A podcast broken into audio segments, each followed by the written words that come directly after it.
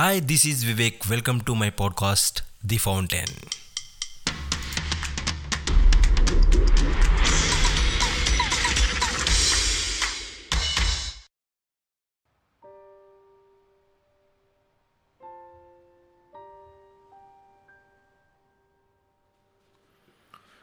మనసు మాట వినదు. ఈ మనసు ఎవరి మాట వినదు? మెదడు మాట వినదు. ఎందుకు అంటే మనసు ఎప్పుడు ఎమోషనల్గా ఆలోచిస్తుంది. మెదడు ఎప్పుడు లాజికల్గా ఆలోచిస్తుంది. మ్యాక్సిమం చాలా సందర్భాలు ఈ ఎమోషనల్ లాజిక్తో ఏకీభవించదు.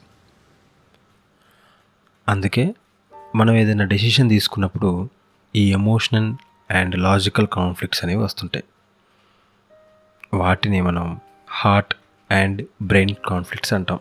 తెలుగులో మనసు మాట వినదు అంటుంటాం.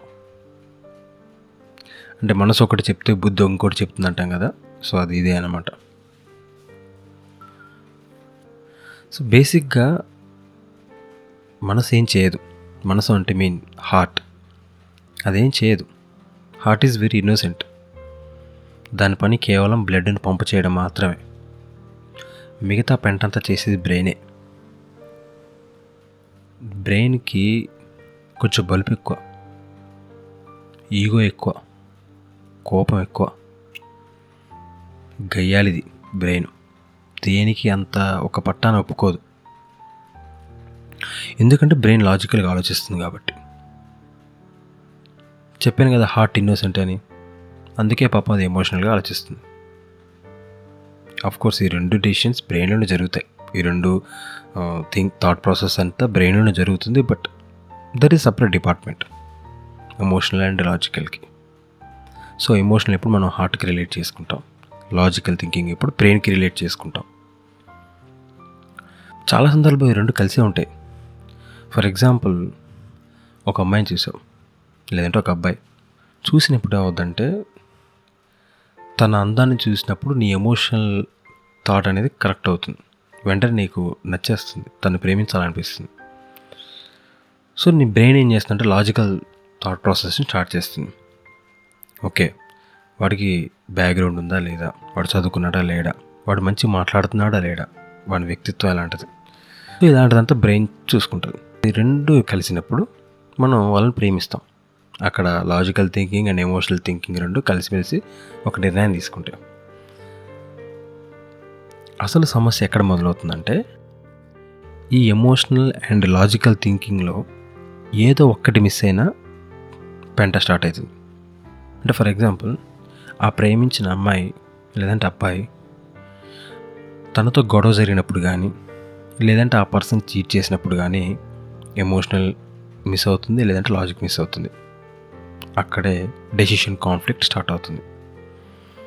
తనతో రిలేషన్ కంటిన్యూ చేయాలా లేదంటే బ్రేకప్ చేయాలా అని.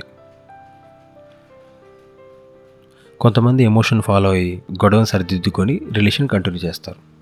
కొంతమంది లాజిక్ని ఫాలో అయ్యి బ్రేకప్ చెప్పుకొని ఇంకొక రిలేషన్ కోసం చూసుకొని వెళ్ళిపోతారు.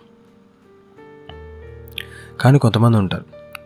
అంటే డెసిషన్ ఎమోషనల్ మీద తీసుకోవాలా లాజికల్ని ఫాలో అయ్యి తీసుకోవాలని తెలియక మధ్యలో కొట్టుమిట్టాడుతుంటారు.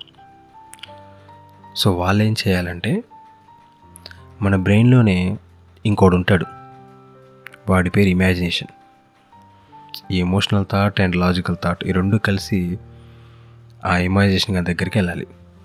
వాడు ఏం చేస్తాడంటే అంటే వాడికి చెప్పాలి ఇమాజినేషన్ గడికి అయ్యా ఇది పరిస్థితి. ఇట్లా కాన్ఫ్లిక్ట్ వచ్చింది. మరి నీ డెసిషన్ ఎమోషనల్ని ఫాలో అయ్యి తీసుకోవాలా? లాజికల్ని ఫాలో అయ్యి తీసుకోవాలని చెప్తే వాడు ఏం చేస్తాడంటే వాడంటే ఇమాజినేషన్ రాబోయే ట్వంటీ ఫైవ్ థర్టీ ఇయర్స్ తర్వాత నువ్వు ఎమోషన్ బేస్ అయి తీసుకు డెసిషన్ తీసుకుంటే ఏం జరుగుతుంది అనేది వాడు చూపిస్తాడు ఒక పిక్చర్ అది పక్కన పెట్టాలి. సో ఇప్పుడు లాజికల్ని బేస్ చేసుకొని డెసిషన్ తీసుకుంటే రాబోయే ట్వంటీ ఫైవ్ థర్టీ ఇయర్స్ తర్వాత ఏం జరుగుతుంది అనేది ఆ ఇమేజేషన్ వాడు ఒక పిక్చర్ చూపిస్తాడు. అది అది మళ్ళీ పక్కన పెట్టుకోవాలి. సో రెండు పిక్చర్లు కంపేర్ చేసుకోవాలి. ఏ డెసిషన్ తీసుకుంటే నువ్వు ట్వంటీ ఫైవ్ ఇయర్స్ తర్వాత రీగ్రెట్గా ఫీల్ అవ్వవో ఆ డెసిషన్ తీసుకోవాలి. అయితే ఇక్కడ మీరు తీసుకున్న డెసిషన్ సక్సెస్ అయిందా ఫెయిల్ అయిందా అనేది ఆలోచించవద్దు కేవలం ఆ డెసిషన్ తీసుకోవడం వల్ల మీరు రిగ్రెట్ ఫీల్ అవుతున్నారా లేదా అంతవరకు ఆలోచించాలి. సక్సెస్ ఫెయిల్యూర్ని డిసైడ్ చేయడానికి చాలా ఫ్యాక్టర్స్ ఉంటాయి. సో సక్సెస్ ఫెయిల్యూర్ పక్కన పెట్టేసి కేవలం ఆ డెసిషన్ తీసుకోవడం వల్ల రిగ్రెట్ ఉందా లేదా అన్నది మాత్రం ఆలోచించుకోవాలి. సో ఏ డెసిషన్ తీసుకుంటే నువ్వు రిగ్రెట్ ఫీల్ అవ్వో ఆ డెసిషన్ తీసుకోవాలి. మరి అసలు ఈ రీగ్రెట్ ఏంటి? అసలు ఈ రీగ్రెట్ అనే ఫీలింగ్ ఎప్పుడు వస్తుంది మనకు? సో అది మనం నెక్స్ట్ ఫర్దర్ పాడ్కాస్ట్లో తెలుసుకుందాం. Until then bye bye see you